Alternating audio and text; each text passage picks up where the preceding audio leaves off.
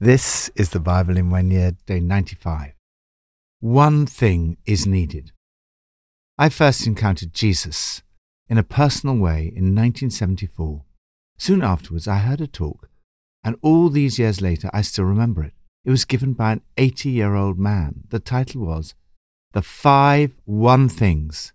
His talk highlighted five significant occurrences of the expression one thing in the Bible. Each one speaks about our priorities. One of those five occurrences is in our New Testament passage for today. I have great empathy with Martha. Jesus said to her, You are worried and upset about many things. There are so many things in life, but Jesus says only one thing is needed. It was Mary who had her priorities right. From Psalm 41 all my enemies whisper together against me.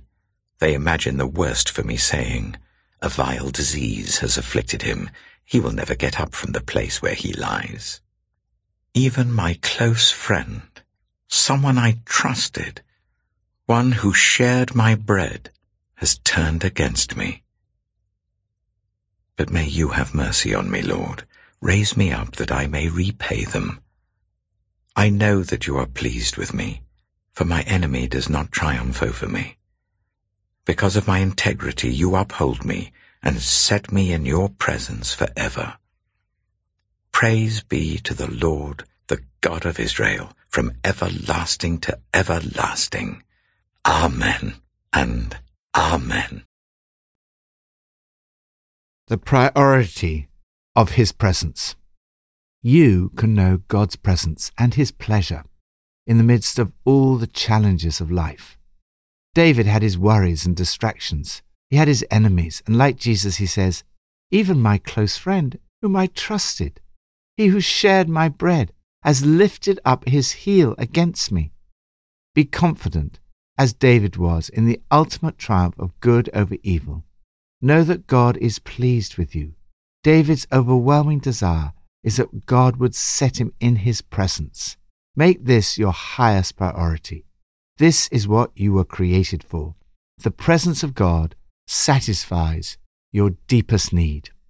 Father, help me today to enjoy your pleasure and your presence in the midst of all the challenges and difficulties of life. New Testament, Luke 10 and 11. On one occasion, an expert in the law stood up to test Jesus. Teacher, he asked, what must I do to inherit eternal life?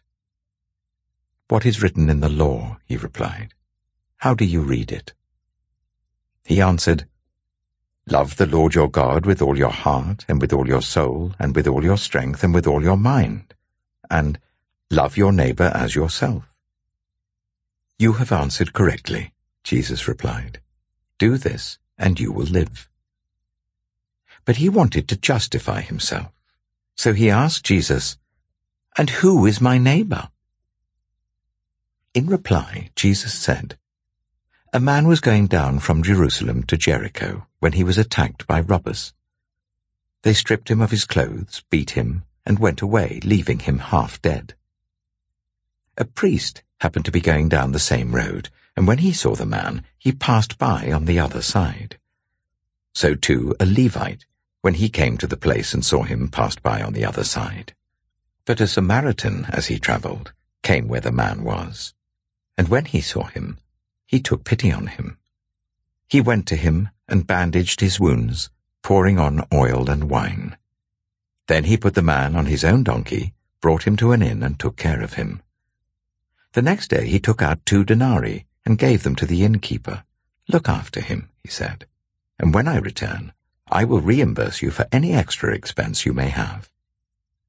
Which of these three do you think was a neighbor to the man who fell into the hands of robbers? The expert in the law replied, The one who had mercy on him. Jesus told him, Go and do likewise. As Jesus and his disciples were on their way, he came to a village where a woman named Martha opened her home to him. She had a sister called Mary who sat at the Lord's feet, listening to what he said.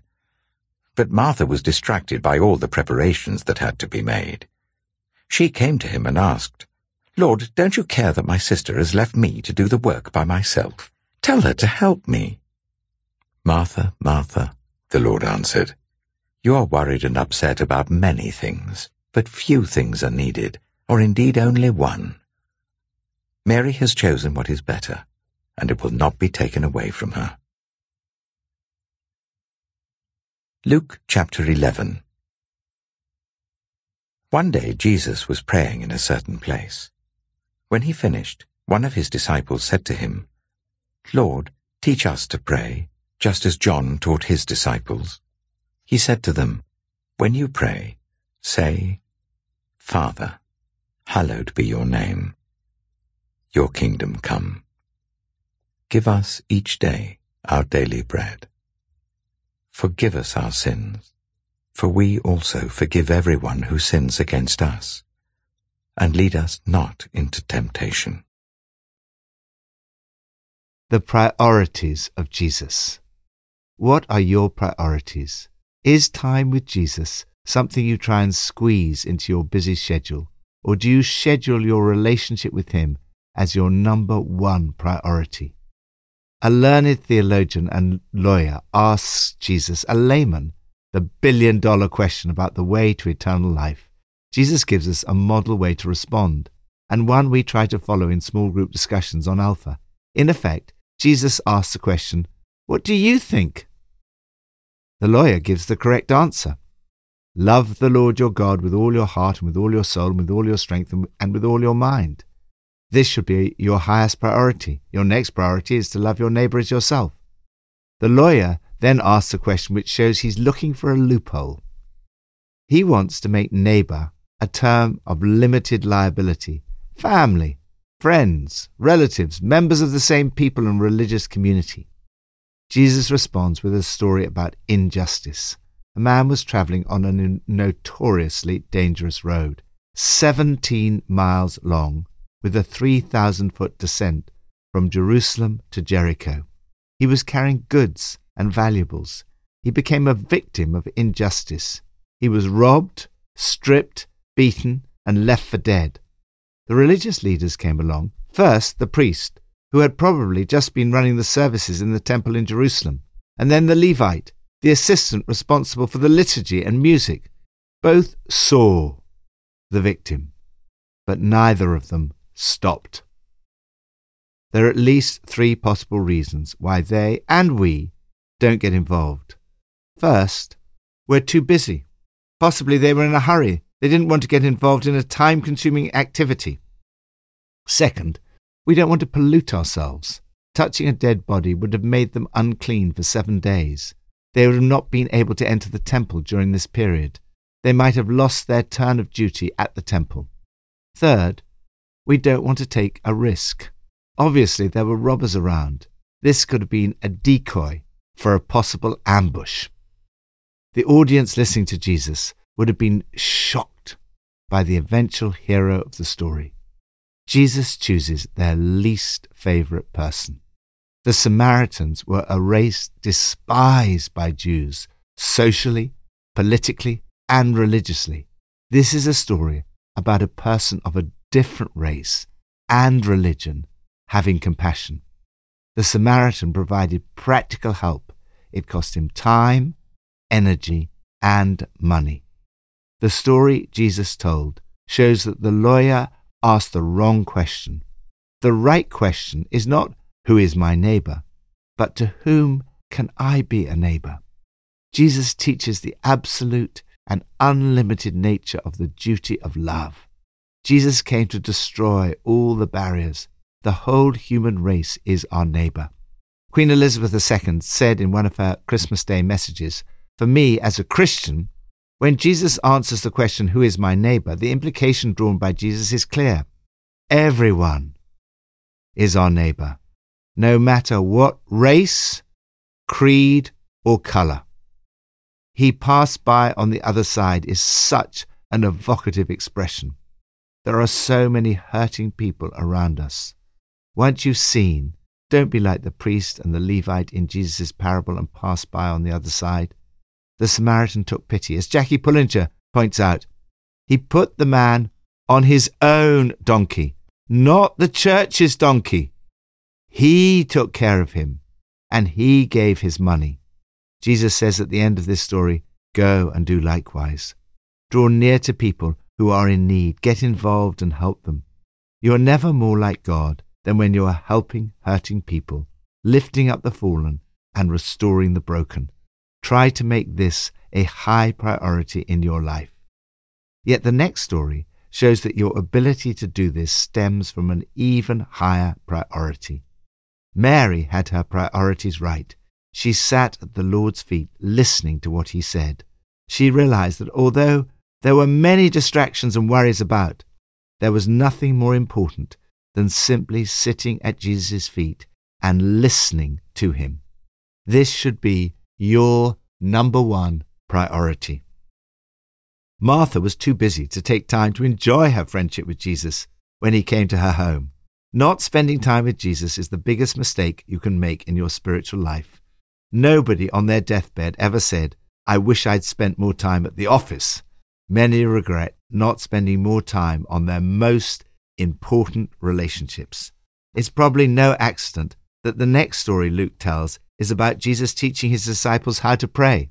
We see Jesus himself modeling the importance of spending time with God in prayer and the interest that sparks in his disciples. That is then the context for him to teach them the Lord's Prayer. The prayer starts with extraordinary intimacy with God as you're encouraged to call him Father. But a relationship with God should impact the rest of your life as well. Pray for daily provision. Pray your kingdom come. And think of the sins you need to forgive in others and be forgiven in yourself. There are many different ways to develop a relationship with Jesus. Whatever way you do it, it needs to be your number one priority. Lord, help me to enjoy your presence. May I have the love and courage to lift up the fallen, restore the broken, and help hurting people. Old Testament from Deuteronomy chapters 2 to 4. Set out now and cross the Arnon Gorge. See, I have given into your hand Sihon the Amorite, king of Heshbon, and his country. Begin to take possession of it and engage him in battle. This very day I will begin to put the terror and fear of you on all the nations under heaven. They will hear reports of you, and will tremble and be in anguish because of you. From the desert of Kedemoth I sent messengers to Sihon, king of Heshbon, offering peace and saying, Let us pass through your country. We will stay on the main road. We will not turn aside to the right or to the left. Sell us food to eat and water to drink, for their price in silver. Only let us pass through on foot, as the descendants of Esau who live in Seir and the Moabites who live in Ar did for us, until we cross the Jordan into the land the Lord our God is giving us. But Sihon, king of Heshbon, refused to let us pass through. For the Lord your God had made his spirit stubborn and his heart obstinate, in order to give him into your hands, as he has now done. The Lord said to me, See, I have begun to deliver Sihon and his country over to you. Now begin to conquer and possess his land. When Sihon, and all his army came out to meet us in battle at Jahaz. The Lord our God delivered him over to us, and we struck him down, together with his sons and his whole army. At that time we took all his towns and completely destroyed them, men, women, and children. We left no survivors. But the livestock and the plunder from the towns we had captured we carried off for ourselves. From Aroer, on the rim of the Arnon Gorge, and from the town in the gorge even as far as Gilead, not one town was too strong for us. The Lord our God gave us all of them. But in accordance with the command of the Lord our God, you did not encroach on any of the land of the Amorites, neither the land along the course of the Jabbok, nor that around the towns in the hills. Deuteronomy chapter 3 Next we turned and went up along the road towards Bashan. And Og, king of Bashan, with his whole army marched out to meet us in battle at Edrei. The Lord said to me, Do not be afraid of him, for I have delivered him into your hands, along with his whole army and his land. Do to him what you did to Sihon, king of the Amorites, who reigned in Heshbon. So the Lord our God also gave into our hands Og, king of Bashan, and all his army. We struck them down, leaving no survivors. At that time we took all his cities. There was not one of the sixty cities that we did not take from them. The whole region of Argob, Og's kingdom in Bashan. All these cities were fortified with high walls and with gates and bars, and there were also a great many unwalled villages. We completely destroyed them, as we had done with Sihon, king of Heshbon, destroying every city, men, women, and children. But all the livestock and the plunder from their cities we carried off for ourselves. So at that time we took from these two kings of the Amorites the territory east of the Jordan, from the Arnon Gorge as far as Mount Hermon. Hermon is called Sirion by the Sidonians. The Amorites call it Senir. We took all the towns on the plateau and all Gilead and all Bashan as far as Salecah and Edrei, towns of Og's kingdom in Bashan. Og, king of Bashan, was the last of the Rephaites. His bed was decorated with iron and was more than nine cubits long and four cubits wide. It is still in Rabbah of the Ammonites. Of the land that we took over at that time, I gave the Reubenites and the Gadites the territory north of Aroer, by the Arnon Gorge, including half the hill country of Gilead, together with its towns. The rest of Gilead, and also all of Bashan, the kingdom of Og, I gave to the half-tribe of Manasseh. The whole region of Argob in Bashan used to be known as a land of the Rephaites. Jair, a descendant of Manasseh, took the whole region of Argob as far as the border of the Geshurites and the Maacathites. It was named after him, so that to this day Bashan is called Havoth Jair. And I gave Gilead to Machir. But to the Reubenites and the Gadites I gave the territory extending from Gilead down to the Arnon Gorge, the middle of the gorge being the border, and out to the river Jabbok, which is the border of the Ammonites. Its western border was the Jordan in the Arabah, from Kinnereth to the sea of the Arabah, that is, the Dead Sea, below the slopes of Pisgah.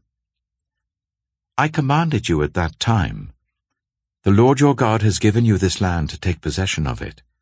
But all your able-bodied men armed for battle must cross over ahead of the other Israelites.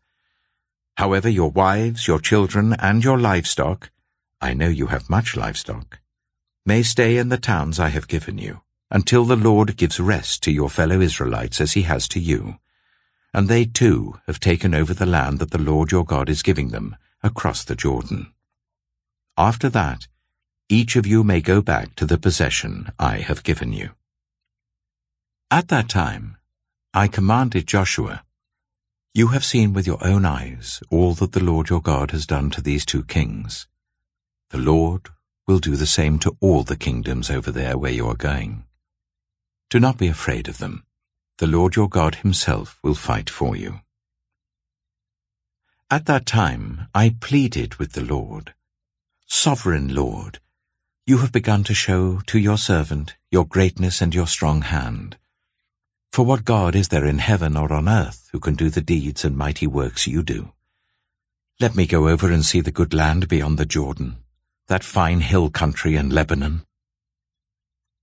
But because of you, the Lord was angry with me and would not listen to me. That is enough, the Lord said. Do not speak to me any more about this matter.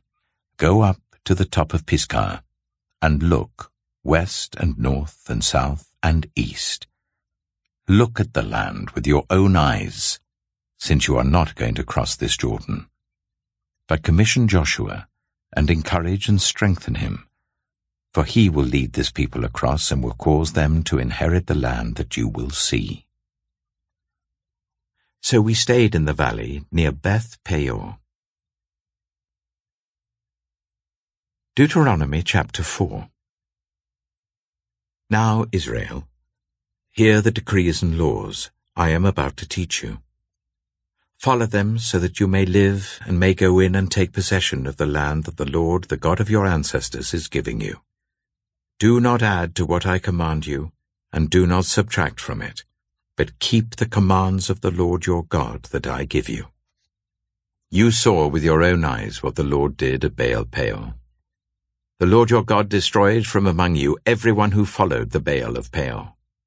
But all of you who held fast to the Lord your God are still alive today. See, I have taught you decrees and laws as the Lord my God commanded me, so that you may follow them in the land you are entering to take possession of it. Observe them carefully, for this will show your wisdom and understanding to the nations, who will hear about all these decrees and say, Surely this great nation is a wise and understanding people. What other nation is so great as to have their gods near them, the way the Lord our God is near us, whenever we pray to him? And what other nation is so great as to have such righteous decrees and laws as this body of laws I am setting before you today? Only be careful and watch yourselves closely, so that you do not forget the things your eyes have seen or let them fade from your heart as long as you live. Teach them to your children and to their children after them. Remember the day you stood before the Lord your God at Horeb, when he said to me, Assemble the people before me to hear my words, so that they may learn to revere me as long as they live in the land, and may teach them to their children.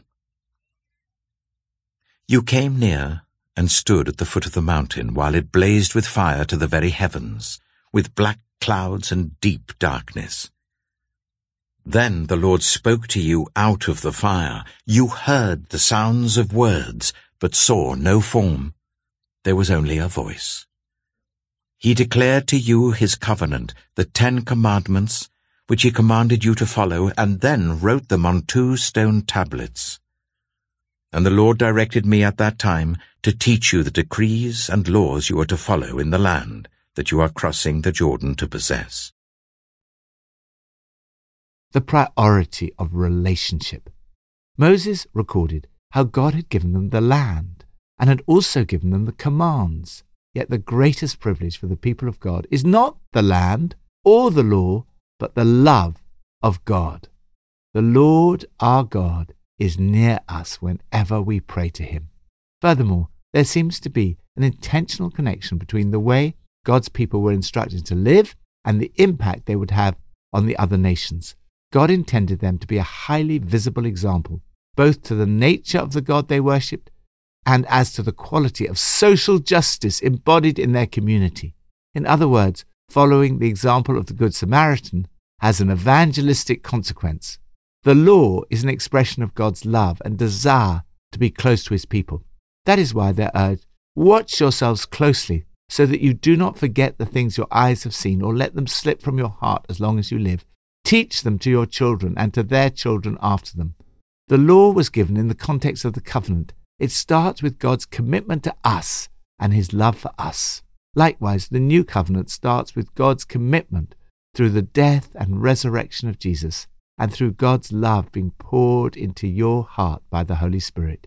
You have permanent access to the presence of God. Father, help me to stay close to you, to live in your presence sitting at the feet of Jesus, hearing your words, and going out and acting on them. Pippa adds Looking at Luke 10, verse 38, I can sympathize with both Mary and Martha. I know the feeling of tearing around trying to prepare something while people are sitting around being spiritual and doing nothing when there's still masses to be done.